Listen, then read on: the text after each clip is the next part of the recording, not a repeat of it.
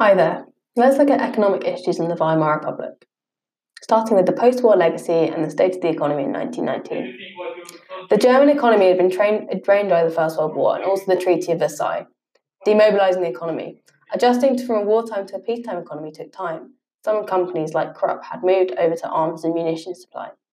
Economic capacity had been worn down by the war effort and investment was needed to rebuild it. Loss of territories. Lost territories such as the Saarland under the Treaty of Versailles had led to a reduction in raw materials and markets of German goods. The impacts of shortages. The winter of 1918 to 1919 was harsh, and the British blockade of German ports continued into 1919. Food shortages led to price increases. Rising prices led to an increase in poverty, and anger at the profiteering grew. The influenza epidemic caused greater casualties in the war and was worsened by malnourishment and low standards of living. There were food shortages again in 1923 because of the Ruhr crisis. Let's quickly recap that. So the loss of territory such as the Saarland under the Treaty of Versailles led to in raw materials and markets for German goods. Which company moved over to arms and munition supply after the war? This company is Krupp. The effect of reparations on Germany's economy. Reparations seriously damaged Germany's economy. It became quickly apparent that Germany would not be able to pay them in full. Inflation. Printing more money without economic growth leads to inflation. The currency loses value, and so more money is demanded for goods by suppliers and shops. Marks were seen losing value quickly. In January 1918, there were 8.9 marks to one, one dollar. In 1920 January, there were 14. In January 1921, there were 64.9. The fall in the value of marks accelerated in 1922.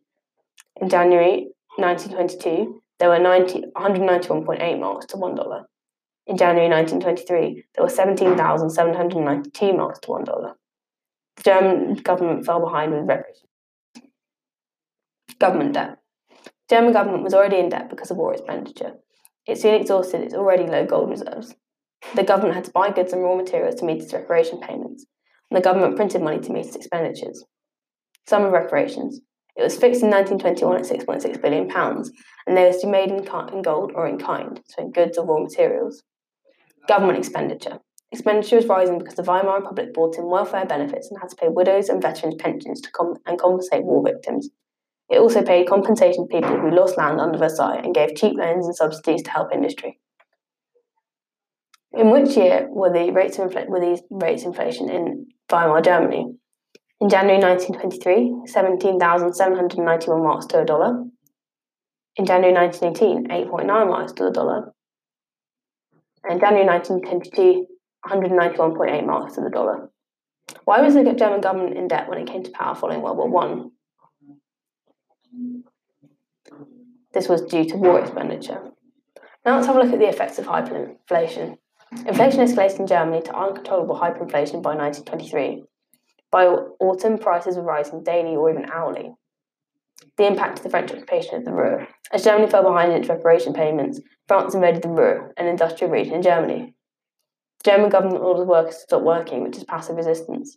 The government still has to pay unemployment and welfare benefits, but with no income from the Ruhr, hyperinflation simply got worse. Stabilising German currency. Stresemann called off passive resistance in September. This is important. The German economy needed to be productive if new currency were to work. The new currency was the Rentenmark. It was introduced in November 1923. One trillion marks was swapped to one Rentenmark. As people had confidence in the new currency, it was readily accepted. Hyperinflation was ended, but the memory of it haunted the Weimar Republic. The loss losers of hyperinflation. Money lost all value. Cash savings and fixed income became worthless. Monthly salaries did not hold their value, and this affected mainly the middle class. People with assets or heirlooms sold them to bring in money. The winners, people who held money in foreign currencies, like dollars, benefited because foreign currency purchasing power soared. People with fixed rent benefited. The value of loans plummeted, helping borrowers. Some entrepreneurs took out loans to buy out companies. Industrialist Hugo Stinnes used loans to buy competitors and, and other firms. By 1924, he owned 1,535 companies, or 20% of German industries. The German government benefited. It was 150 million marks in debt. This was equal to 15 pfennigs in Rentenmark.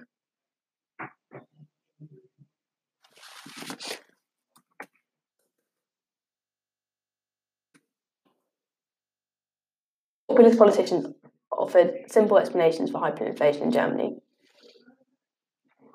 The crisis was blamed on Jewish finance, the Versailles Treaty, Weimar democracy, and socialists. Bucer in 1996 said different people from the same background were affected differently depending on where they lived or their exact place in society. George Grosz said, even an additional minute could mean an increase in price. A rabbit might cost more by the time it took to walk into the store. Why do people benefit from hyperinflation in the Weimar Republic? People had foreign currencies benefited because foreign currencies purchasing power soared. People with fixed rents benefited. The value of marks plummeted. Value of loans plummeted. The government benefited because it was 150,000 million marks in debt. The invasion of the Ruhr in 1923. The German government's reaction to the invasion of the Ruhr triggered political unrest, social hardship, and hyperinflation. The end of the crisis. On 26 September, Gustav Stresemann, the new German chancellor, ended the campaign of passive resistance. The Rentenmark was introduced and the currency stabilised. But the invasion led to considerable political unrest and social hardship in Germany, causing the inflation in invasion. On the 11th of January 1923, Belgian and French troops invaded the Ruhr. They took control of all factories, mines, steelworks, railways, and rolling stocks throughout the Ruhr. On the 19th of January, the German government ordered passive resistance. The Germans refused to produce or transport goods. Communications were cut, and economic activity halted.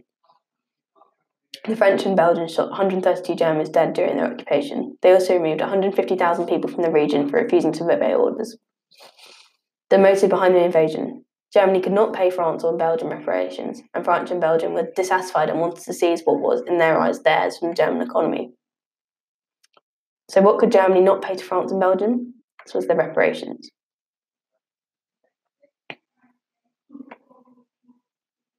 Which currency was introduced in 1923 which stabilised the economy? Was it the ruble, the Deutschmark, or the Rentenmark? Correct answer is the Rentenmark.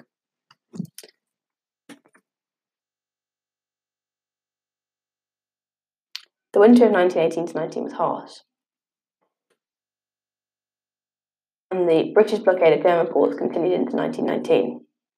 What was the total sum of reparations fixed at in 1921? So 6.6 billion pounds.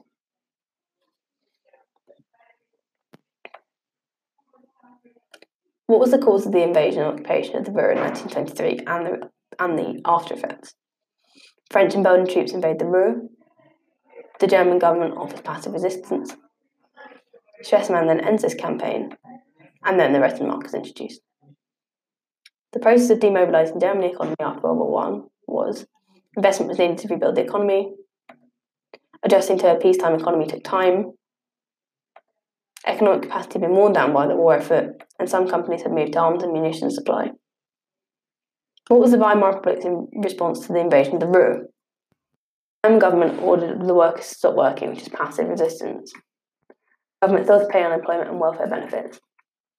With no income from the Ruhr, hyperinflation simply got worse. And that's everything you need to know about economic issues in the Weimar Republic. If this episode has got you in the mood for more revision, then head over to senecalearning.com where you can revise all of your A level subjects absolutely free. And if you're on Apple Podcasts or Anchor, then you will find a link in the bio. But if not, just type in senecalearning.com and you'll find us.